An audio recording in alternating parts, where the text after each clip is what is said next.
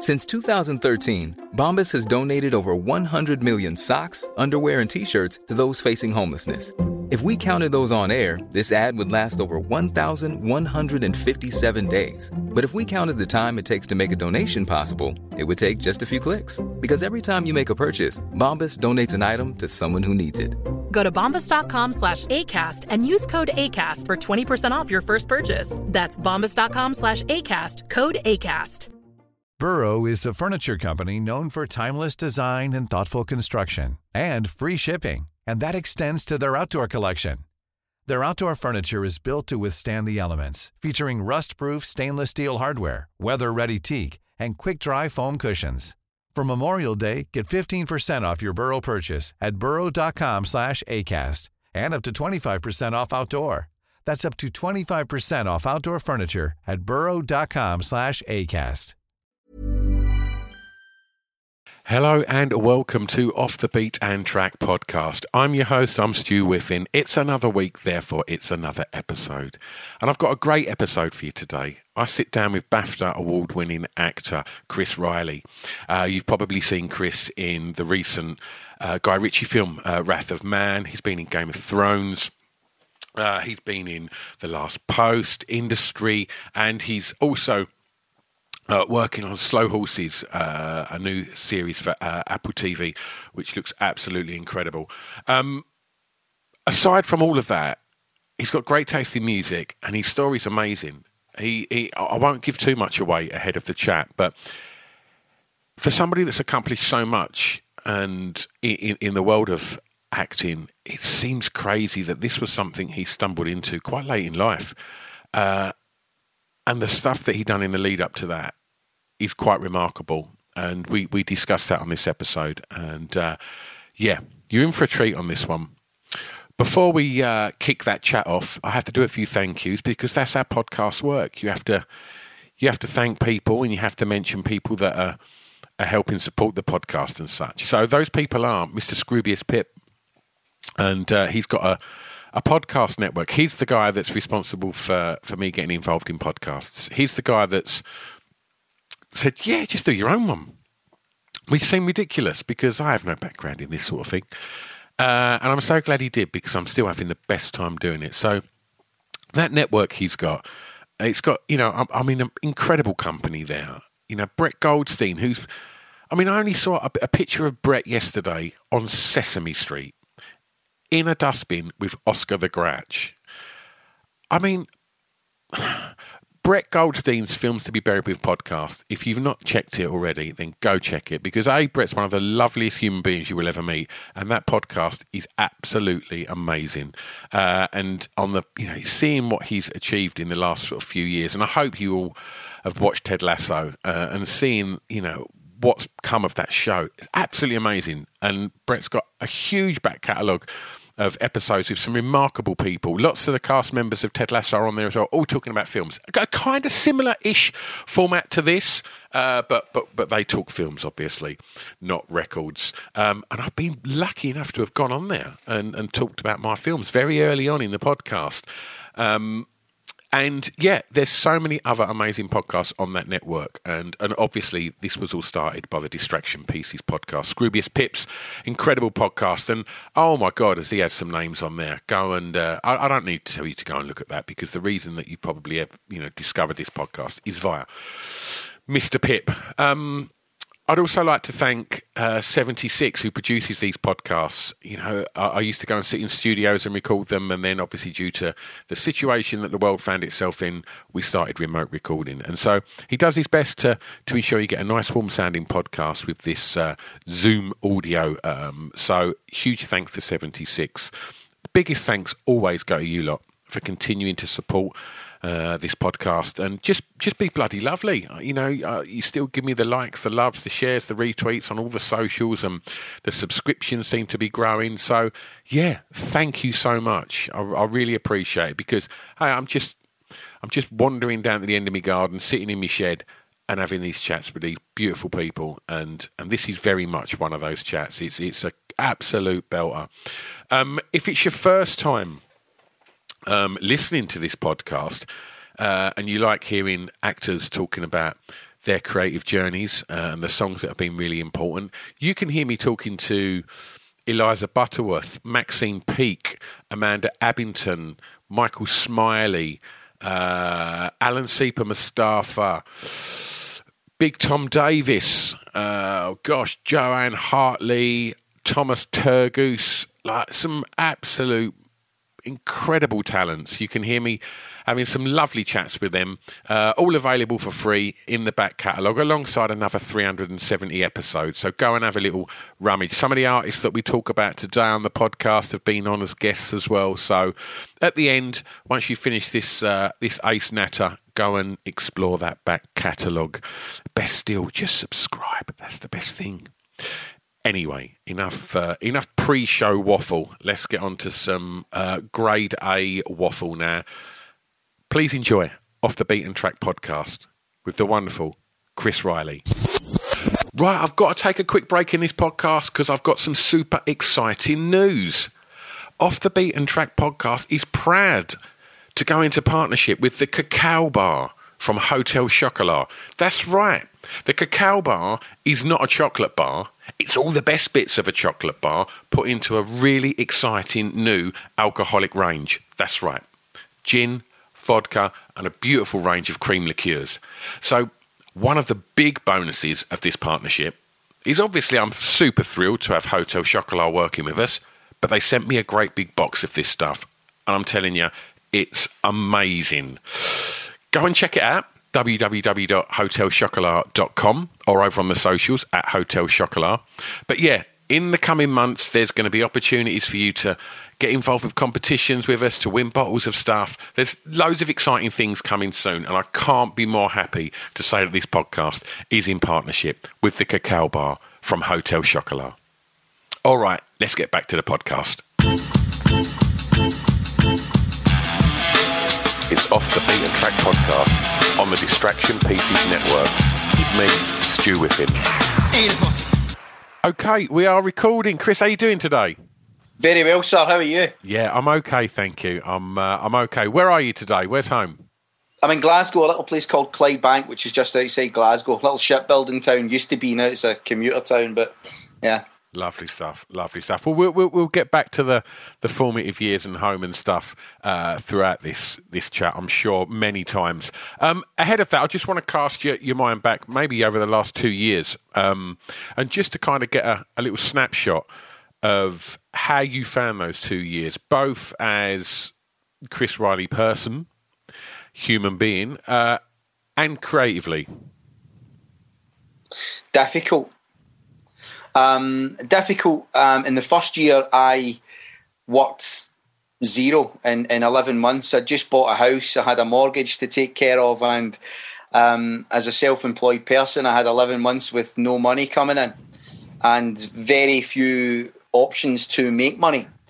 Um, I kept myself busy. I did a podcast of my own and um, aimed at actors who wanted to be actors and, and, and trying to kind of keep creative in that respect. But um, other than that, I just looked after my niece and, and schooled her. I set up a little school in the back of the, the house and, and we did that during lockdown. The second year, I was lucky enough to get um, a project called Slow Horses, which is for Apple TV. And I started that in February 21. And so we then embarked on trying to film two seasons of that with the restrictions, which in itself was pretty hard because you would you'd have to create bubbles and they would have to send a car and they'd have to have a driver stay overnight and then pick me up in the morning and then drive me all the way from Scotland down to, to London and arrive on set and be tested again and all these other things. And we tried a number of ways of doing that, but um, it, it was it was pretty difficult. And also my mum got sick and so I moved house and I've actually built her a house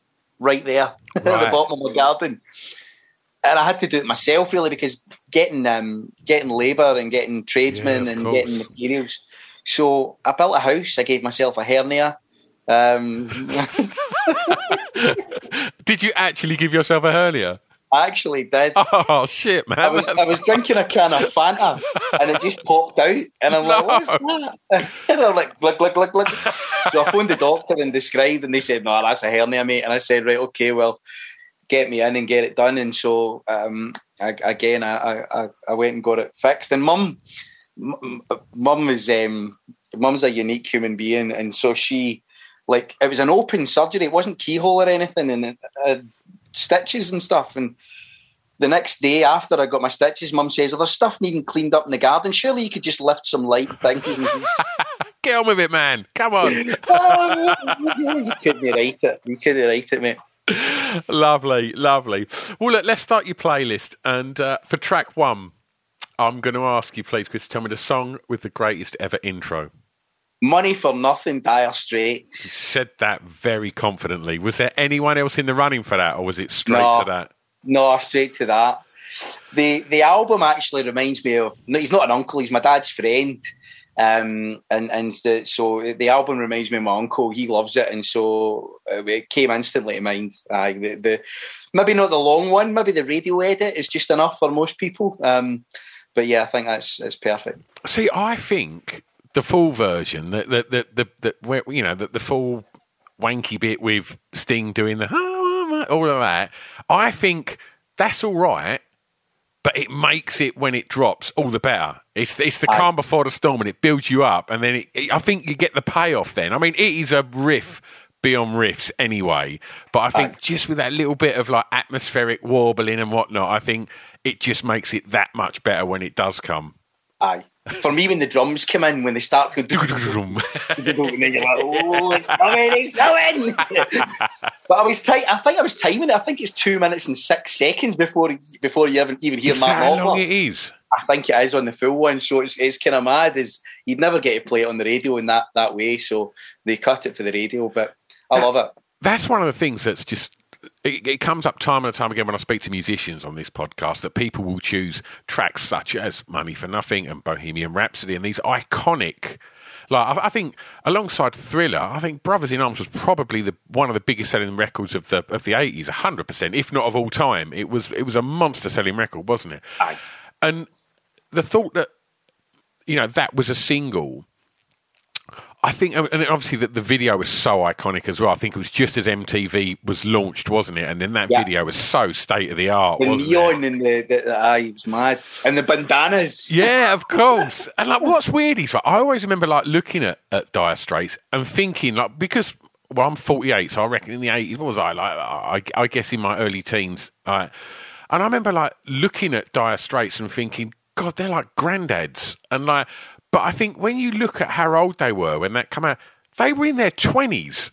And Aye. like, and it just seems crazy because I just think like they were forever old men, Dire Straits. Do you know what I mean? But like, you think they were in the prime of their life, rocking it. Aye. But like, I remember just thinking, God, yeah, my dad likes them. Like, they, they all look a bit old as well, but they weren't. It's, uh, but then again, you look at the music of that time compared to now, and you think the biggest pop stars in the world would have been Dire Straits, Phil Collins, Eric Clapton. You know, and these were, you know, were all kind of, I guess, middle-aged men, a lot of them, and you wouldn't get that now. I just don't think. But I don't know. I suppose Robbie Williams is a middle-aged man now. Maybe I don't know. Ah, Aye, it's, it, it is a kind of dying breed. The the music is is the, the, the type of music that kids listen to now has changed. But I mean, I used to work in a pub in Highgate called the Boogaloo, and Oh, I used to the, do. I used to do Boogaloo Radio there. Did you? Yeah. You know, so you know Jerry. Do you know- Yeah. I mean, as, as as hard to know as Jerry is, he, he, he, he- I would consider him a friend now. He's Yeah. done so many favours for me. Um, in fact, I did a photo shoot for um, some publicity I've got going, and he just handed me the keys to his pub.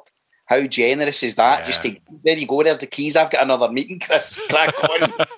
um, so, I, I, I, Jerry's Jerry's a lovely man.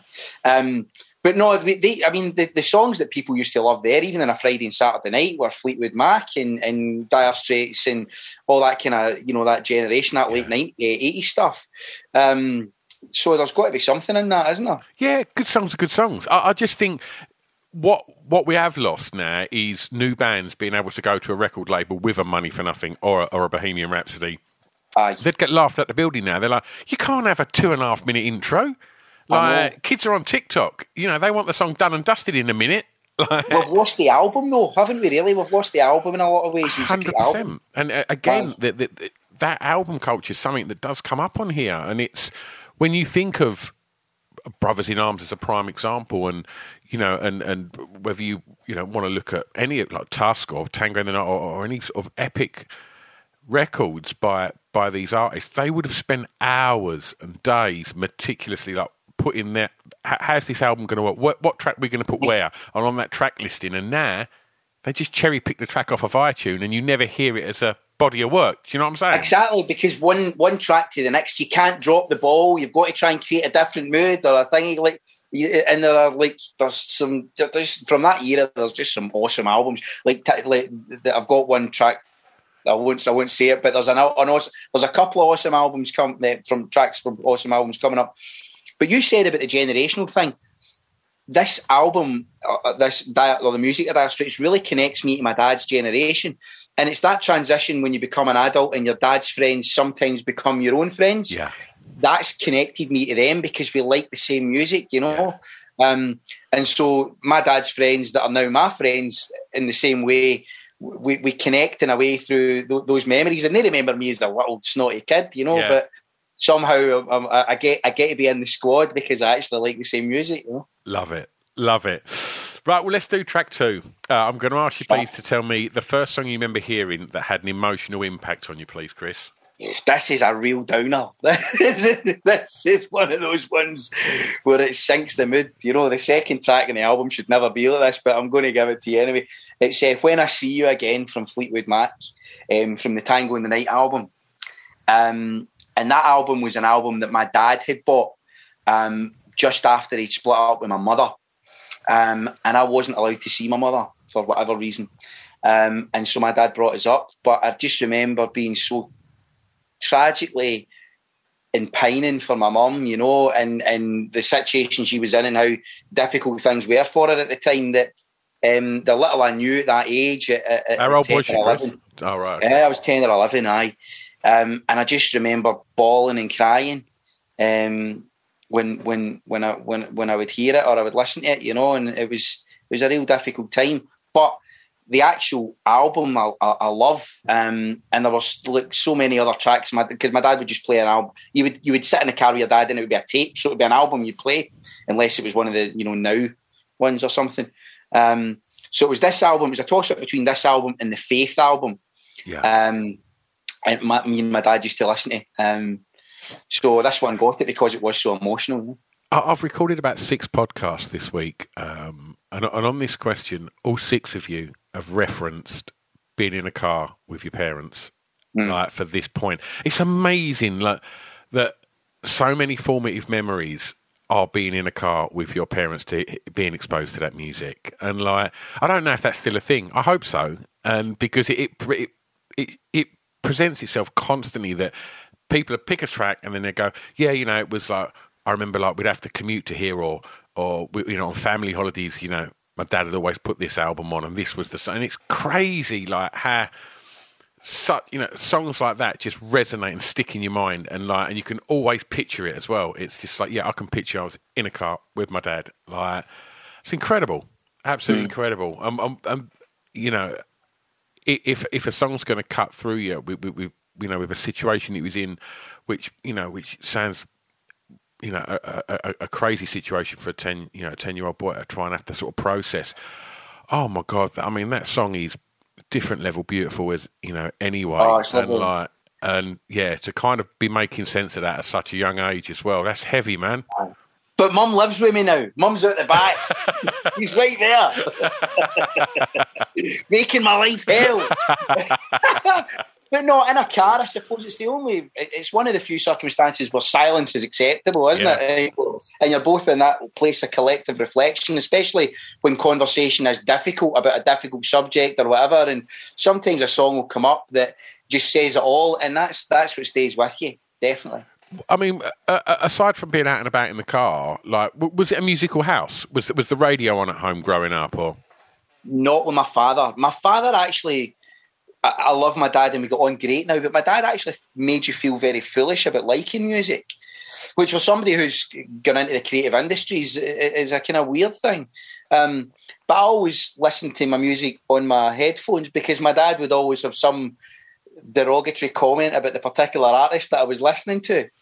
Um, and I, I, I don't know why that is because he loves music himself, and all the albums he chooses are probably the same ones that I would choose. But um, he, he would always say something off the cuff, and you know, oh, you're not listening to that, you know, that, whatever, you know, and you're like, oh, aye, I love it. But I guess, so, um, I guess your parents aren't meant to like what you like. I, I, I guess I don't know. I, I I think that it was definitely the case for me as well. I remember like my dad often walking past my room and just going, "What's this shit?" And it was like I'd be like. Oh, this is well good. And it was like, oh, shit. And it was oh, like, and it kind of like, it hurts you a bit, doesn't it? Because you just think like, but I think in retrospect, I don't know, maybe it's just every kid's rebelling and it's a bit punk and, and you know, and you, maybe it's just your parents feeling a bit old. Aye, well, maybe it is, but you, the way music makes you feel good, and you get your strut on, and you're like, da, da, da, da, yeah, you know, and, and, then all of a sudden, your dad will come along and kick the legs away from you and say, "What you listen to that garbage for?" You're like, "Oh, that defines me." That's oh, brilliant. Brilliant. I mean, how, uh, uh no, do you know what? We, will get onto that uh, uh, uh, a little bit later. I always ask guests as well what that emotion was attached to that um, that memory and that song, but obviously it's going to be one. Uh, it's quite self-explanatory. It's definitely one. Pining, aye, pining. I suppose it was. I didn't really. I, I knew everything about what was happening, um, and and I knew why I couldn't, you know, be with her. Um, but it really, really stung. It really hurt, and also there was a, a lot of worry going on in my mind about how if I could do anything, um, and and if if uh, because she was in such a difficult place, and yeah. and I, I really it's it's just the feeling of of being absolutely incapable of doing anything. Yeah. You know, when you are as a kid, you're not capable, but you wish you were. You know, yeah. you have dreams of being Superman or something and being able to fly in and fix things, and you can't. Yeah. Burrow is a furniture company known for timeless design and thoughtful construction, and free shipping, and that extends to their outdoor collection. Their outdoor furniture is built to withstand the elements, featuring rust-proof stainless steel hardware, weather-ready teak, and quick-dry foam cushions. For Memorial Day, get 15% off your Burrow purchase at burrow.com slash ACAST and up to 25% off outdoor. That's up to 25% off outdoor furniture at burrow.com slash ACAST. Since 2013, Bombas has donated over 100 million socks, underwear, and T-shirts to those facing homelessness if we counted those on air, this ad would last over 1,157 days. But if we counted the time it takes to make a donation possible, it would take just a few clicks. Because every time you make a purchase, Bombas donates an item to someone who needs it. Go to bombas.com slash ACAST and use code ACAST for 20% off your first purchase. That's bombas.com slash ACAST, code ACAST. Millions of people have lost weight with personalized plans from Noom like Evan, who can't stand salads and still lost 50 pounds. Salads, generally, for most people, are the easy button, right? For me, that wasn't an option. I never really was a salad guy. That's just not who I am. But Noom worked for me. Get your personalized plan today at Noom.com. Real Noom user compensated to provide their story. In four weeks, the typical Noom user can expect to lose one to two pounds per week. Individual results may vary. For track three, I'm going to ask you for the song that reminds you of your time at school, please, Chris. um, it's uh, Damn It Feels Good to Be a Gangster by the Geto Boys. Tell me about that. I'll take it school was Glasgow, yeah? School was Glasgow. Okay. I um I went to uh, so uh, and I, I, can't really recall the type of music I might be into in primary school in the early years of secondary school, I went to an all boys school, which amalgamated with a girls' school. And then in sixth year, I went to the school that was back in my mother's place. So I, moved away down to Alexandria, which is only about 20 miles away from Clydebank. But I moved back with my mother and, and I went to another school in, in um, sixth year. And I had to make a whole new group of friends, people that I vaguely remember, some of them from primary school. And so I had to be kind of accepted again. And all they listened to in the common room was gangster rap. I mean, the girls would obviously fight for something else, but the boys were just into gangster rap. And I'd never really heard any of this stuff before, and I, I actually really, really liked it. Um, so that's that's kind of what we listened to um, was was gangster rap, and there was a whole load of tracks that could have been Um, could have been up there, but I thought, you know, nothing says it like this particular track. Absolutely, absolutely. Did you enjoy school? I was I did enjoy school because school was validation for me. I was prodigious. I was I was very good at school. I, was, a I was a bit of a prodigy, and um, I, I, would um, I'd get the highest marks at everything, and then be you know teachers would want me to take their classes until I hit the age of sixteen, where um, because of my experiences at home, I decided that I was in charge and I was an adult, and that they'd no business speaking to my parents about anything to do with me. Um, and I remember telling teachers to fuck right off at that point um, because it was one teacher in particular who who wouldn't let me go to a university open day because I'd missed the cut, and I'd missed it because of some real deep personal issue. And the, some of the teachers got it and really helped me, and I'm still friends with them, friends with my old teachers. But some of the teachers didn't, and they just came down in a way that seemed to me to be unnecessarily abrupt. And so I just told them to get fucked. And so I would do things that I remember just kicking a ball through a window once, then getting into the class and asking for it back. I just thought fuckies. So I I I, I didn't I didn't rebel. I I, I kind of just decided that I'd had enough of their shit. so that was the, the so I loved school, but in the end, school hated me. was you confident? No, uh, I was confident in myself. Um, I was confident that I can. I was small. I was very small. I was no sort of fighter. Um, I was, uh, but but in, in in my you know in, in the Glaswegian masculine culture, that's I suppose highly regarded. But I always was good friends with the with the boys that were, and I never really got difficulty in that respect. But I, I wasn't, you know, I wasn't. Um, I, I was confident enough you know, but but I still had those. School wasn't my main thing. My main thing was outside of school. I was I was I had other shit going on, you know. So I just um I I I I, I didn't. Yeah, I, I wasn't. I would. I wouldn't say I was confident now. What did you want to be when you was at school? Scientist or an artist. I actually wanted to go to art school. Um, I'll do something with that, and then I never wanted to be an actor. Um, and but I, I, was pretty good at science and I love physics and chemistry and, and all that sort of thing. So I went to I went to Strathclyde Uni and did applied physics. Uh, and I, I, again, I get the same sort of problem there. So I, I, I, fucked that off and went to Leipzig and pretended to be a builder.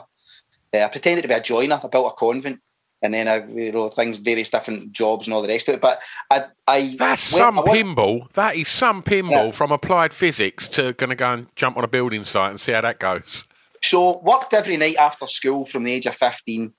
Um, went to uni and didn't like it very much. Left after year two. Went to Leipzig, built a convent, pretended to be a joiner. Then I worked on the roads and railways. Where, if your name's Riley, you can get a job with the with the with the, with the paddies, no problem. Um, and so I would work on the roads and the railways and just do that for a while. Drifted for a bit, bumped into a great boss. He put me in touch with uh, his company and they hired me as a recruitment consultant. Uh, did that for a while. Um, then I went into business development and then I returned to the homeless unit that I grew up in and I changed that into a housing support service and I ran that for a few years. Then I ran children's homes. Then I became an actor. Fucking hell. I know. Throughout all of that journey, and I, I, don't, I don't want to sort of just, you know, just skim over that because that's that's some journey. You, you said that you considered art school, at, you know, uh, art college when you was at school. Yeah. When you was doing all of these things in, in business and setting up, you know, what you were setting up, what was your creative outlet? Because obviously there must have been something there because you found it now, but throughout all of them years, like you know, what, what was your outlet creatively? Drawing and painting. I, and I, I, totally agree with you. Everybody needs a creative outlet, I, and it was I was so fortunate to have it because it's what got me through. Um, but when I found, and I never knew I wanted to be an actor, but when I found acting, just doing drama, um, doing um, musicals with the local amateur dramatics society while I was running the homeless unit, that hobby then became my um, that hobby became my profession over the course of a number of years. Um, but yeah, it was it was mostly drawing and painting. Wow. So, just tell me a little bit about the work that you've done for the homeless, because that sounds pretty remarkable, mate. So I grew up um, my, my, when my dad and my mum split up. My dad got a bed and breakfast. That's the business that they had bought, and then they decided to split up after having bought that together. And so he was left with this big building that that really wasn't in a place that could um, leverage a business out of tourism. So he turned it into a kind of halfway house, if you like, taking homeless people who were DSS. Um, so I grew up um, with all these super interesting characters at, at very uh, pivotal moments in their life, or, or, either rock bottom or getting out, or, or like there's great stories as well as tragic stories. Um, and so I grew up in, in close contact with, with all these people from from the, the different circumstances they came from. And then when I left and then come back, um, I, I, it was a family, it was a business, if you like. You know, it wasn't making much money, um, but I um, I turned it into a housing support service. With the um, we were going to turn it into a charity, but I I, I ended up I didn't because, I, uh, bluntly, I, it was it was morally dubious. You know, the the the, the way the finances work. Um, with a charity charging X amount for the building and this and that, you make more money as a charity, and I just it left a bad taste in my mouth. Yeah. But we did good work. Um, we were a housing support service. We created a new sector of service with the Scottish Care Commission called a mixed moist house, which means that we would have people from all different backgrounds with all different sorts of issues who could stay and even fail as long as their issue didn't negatively impact the, the care plan of anyone else around them. And it worked phenomenally well. That's incredible. Absolutely incredible. I'm going to move on to track four, though and I'm going to ask you to tell me the first song you remember buying from a record shop, please. So it was Kings of the Wild Frontier, the album by Adam and the Ants. This is the one with me and the cans in the living room going nice. my dad going, that's terrible. Um, and I've picked Dog Eat Dog from that because I just like the kind of the, the, the way that it goes. You think it's going to go one way and then it goes it goes another way, you know. Um, and I just I love that album. Yeah. Uh, Stand and Deliver, I don't think is on it, but that was that was one of the favourite singles. That's the one I used to kind of yeah. run around the house, you know, in my dressing gown. But um, yeah, that was that was the first one. And I think just the nature of Adam Ant's look. Mm. If you're a you know you're a middle aged dad, you're just gonna you're not gonna understand it. I you know I, like I say I'm 48, so when I saw Adam Ant on top of the pops, I'm sure the same as you did. He was the coolest thing on two legs.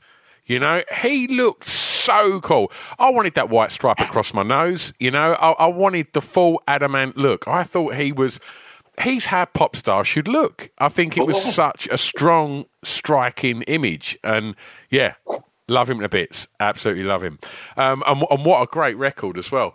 Um, well, record shops oh, did record shops become a, a, a, a sort of an interesting place for you as you sort of you know started to sort of get get a little older and, and develop music taste?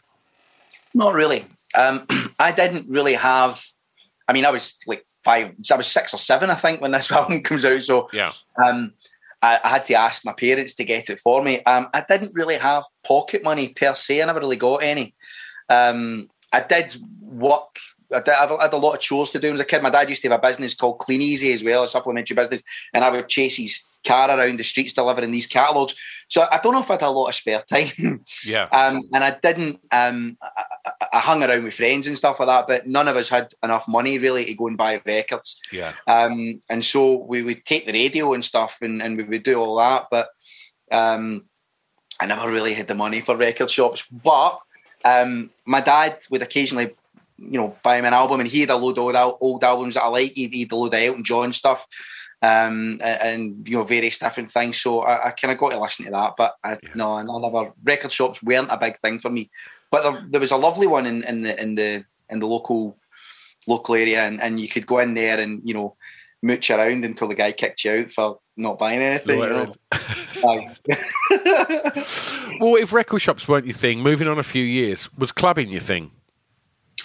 Clubbing for me was a way to meet women. Yeah, that was what it was. When I, that was my kind of, you know, that. Do you know what? I'm glad you said that because so many, so many people come on here and dress it up and talk about why they were going, and and ultimately, everybody goes there in, you know, that's single with the hope of meeting someone, right?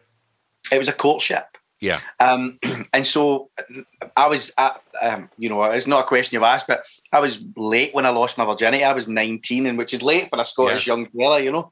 Um, and so I would go along. I would try and get into clubs when I was 17 or 18, and but too many people knew my father, so I just couldn't. So 18, 19, 20 was when I was trying, you know, desperately to meet to meet ladies, and and um, I wasn't very successful. But you know, it was um, it was it was just a way. It was just a courtship. It was a way to meet people. Yeah. And so, what track kind of symbolises uh, your memories of then? Oh right, so hold on a minute. It's um, I like to move it by Reel 2 Real. Um, th- this is a track that was pretty much ruined for me on a stag weekend because a guy that was on the stag weekend had a McDonald's toy, you know those little toys you get, and it was and all it does, I like to move it more, I like to move it more, and that was it, it, gave you the eight bars, and that was it, and he would. He had the microphone at the front of the bus as we travelled to Letterkenny, Fuck and he yeah. put up against it, and it just like, and it, it, was past the point of funny. He did it for about thirty minutes. People were throwing things at him. Shut up! Stop it! Um, but before that, whenever it came on, and you'd be like, whenever it came on in a club, it was it was like it was cool because it was it was okay to dance to because it wasn't a particularly you know one of those yeah yeah yeah, yeah. It was it was a kind of you could have a laugh, I suppose. So yeah, you like to dance? I do. I really do. I love it. Um, I'm terrible, um, but I, I, I, do love. I do love a wee dance. I. Even when we're on a budget, we still deserve nice things. Quince is a place to scoop up stunning high-end goods for 50 to 80% less than similar brands. They have buttery soft cashmere sweaters starting at $50, luxurious Italian leather bags, and so much more. Plus, Quince only works with factories that use safe, ethical, and responsible manufacturing. Get the high-end goods you'll love without the high price tag with Quince. Go to quince.com/style for free shipping and 365-day returns. Lovely, lovely. Well, look, let's take you home for track six, and I'm going to ask for uh, a favourite song from your home county, please. This is an odd one um, because it's not someone who's in the mainstream, um, but his music is beautiful, and I would ask anybody to check it out. It's by an artist called Barrie-James, who lives ten minutes jog from me, um, and it's pretending not to breathe, um, and the timbre in his voice um, and the way he constructs lyrics and the way he constructs songs is just mind blowing. Um, and he had a very famous girlfriend, and I forget her name, and she she's a musician, and um, he, he he contributed significantly to her album, I think. And um, I don't know why the guy's not famous because he's just he, he, he blows my mind. How did you discover him? through a friend. Um, a friend introduced me to his music, um, and um, I actually took that friend with Barry down to Boogaloo to, um, to, to, to have him sing a few bits and do a bit of stuff in London. This is a few years ago, um, but. Uh, yeah, just just through a friend, but I mean, his stuff's on. You can you can access his stuff, you can get it, and I think he's got a lot of traction now. Um, but honestly, we should. It, it blows my mind. The guy, he's just I, I, I, checked it today, and yeah, beautiful is a great word to describe what he does. It's it's it's absolutely beautiful, and uh, hmm. Um, I mean, also just thinking about the, the sort of late eighties and, and, and, early nineties, you know, in them formative years. Uh, you've not really touched on many other Scottish bands, and when I cast my mind back to that period, and the biggest bands in British pop music I think at that point, whether it be Deacon Blue, Wet, Wet, Wet, The Proclaimers, Primal Scream, you know, so many like huge, you know, bands, Hue and Cry were all coming out of Scotland and and dominating the charts. Like, did was that something that sort of filtered through to the you know the streets of Glasgow? Just like you know, look at the musical output that we're that we're sort of throwing out to the world here because these were like you know global selling artists. We did identify with those guys as being from our world, um, but we also ident- identified with other people from similar worlds and similar places. You go into any, you went into any Borstal or prison in that era, and you would hear Tracy Chapman and and um, you'd hear a lot of gangster rap, and you'd hear a lot, so that people would identify with that. Um, you would you would hear the weirdest songs, and and uh, you from Glasgow, I think we identify more with with, with that kind of working class struggle than we did with anything else. Um, weirdly, it was there was things like Neil Diamond and Doctor Hook. You would go to parties, it'd be those guys. You'd hear Eurythmics, you'd hear Gerry Rafferty, you would hear the famous Alex Harvey band. All those guys, but that you know that's from the seventies, the eighties, the nineties. Um, Primal Scream in the nineties really were the guys that you thought, man, they blows away. That first album, Screamadelica. Oh uh, even Bobby Gillespie himself says that it was it's a scrappy album, but it's the best thing. It, it, it's a lovely, lovely piece of work. I don't think any um, album catches catches a moment like that record. That definitely. captures the 89, 90 perfectly. What was happening culturally, what was happening musically, what was happening just with with, with drugs, with clubs, with everything. That record nails it Aye. It's just perfection. It, it really, it's one of the great is. albums. And, and, you could walk into, I mean, I had a flat when I was very, before I went back to the homeless unit, I had a, my own flat and we had a big poster of Primal Scream on the wall, front and centre. That was the Screamadelica album, you know. Um, no, it was, it was, uh, we did identify with that. We, we, we had, and, and you go to any party, you you'll definitely hear Deacon Blue, you definitely hear Runrig, you definitely hear Big Country, you hear you hear all the Scottish people, but yeah uh, we, we, we broadened it, I suppose, to anybody who was was from we, we saw as the wrong side of the tracks. You know, absolutely. Last track, and you get to play um, Tastemaker now. Um, and for track seven, I'm going to ask you to tell me a song that you think many people may not know that you would like them to hear. Doctor Hook, more like the movies. Okay, tell me about that. So it's just from an album that again I used to listen to with my dad.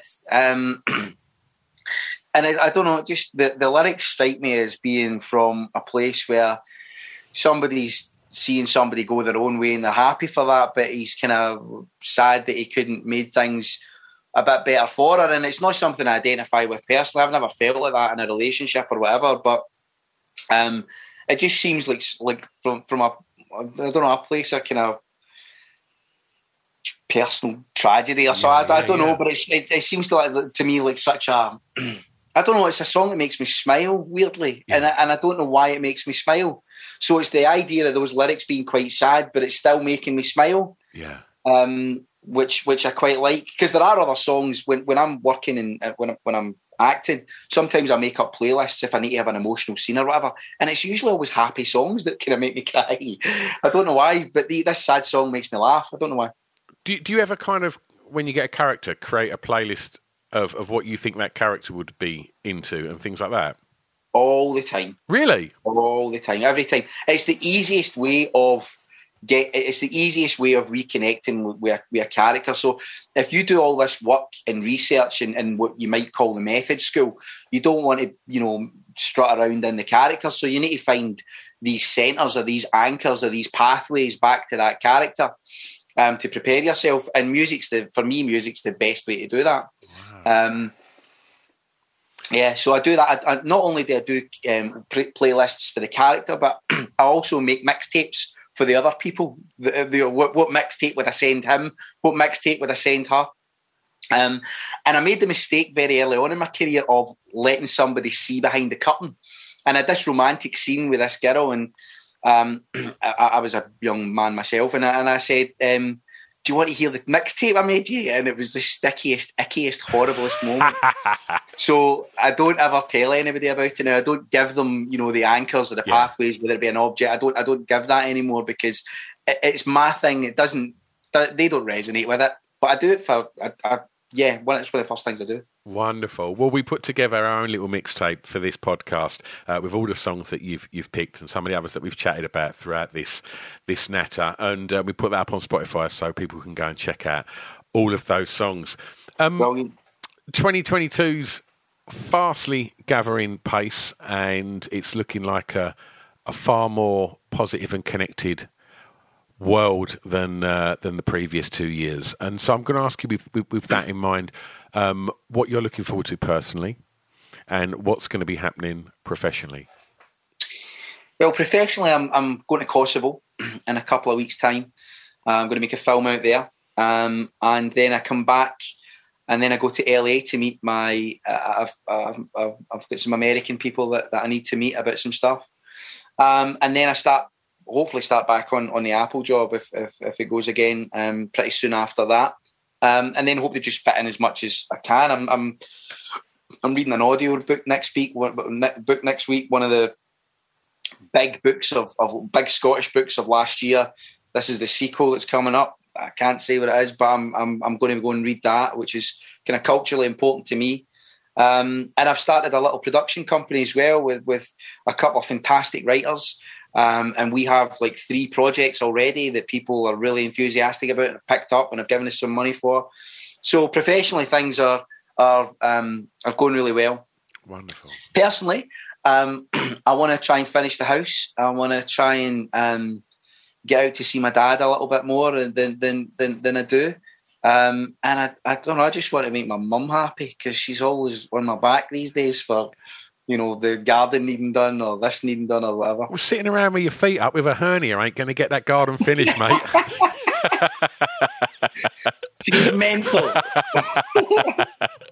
Chris, it's been an absolute pleasure getting a chat records with you, mate. I really appreciate your time today, and I wish you all the best, mate. With uh, I've with enjoyed that year. so much. Thanks very much.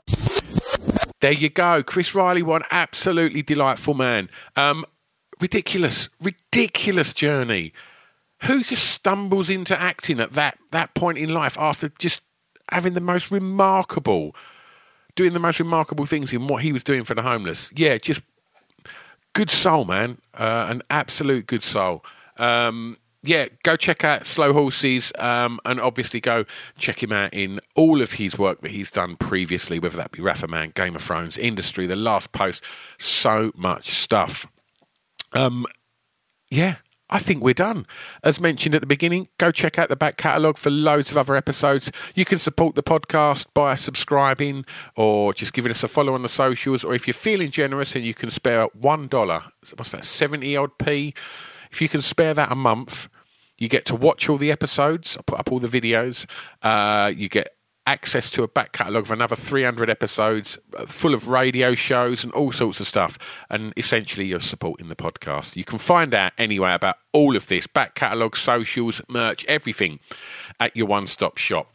Off the beat and track podcast.com. In the meantime, be bloody lovely to each other. I'll see you next time. Much love. Bye bye. It's Off the Beaten Track podcast on the Distraction Pieces Network with me, Stu Whiffen.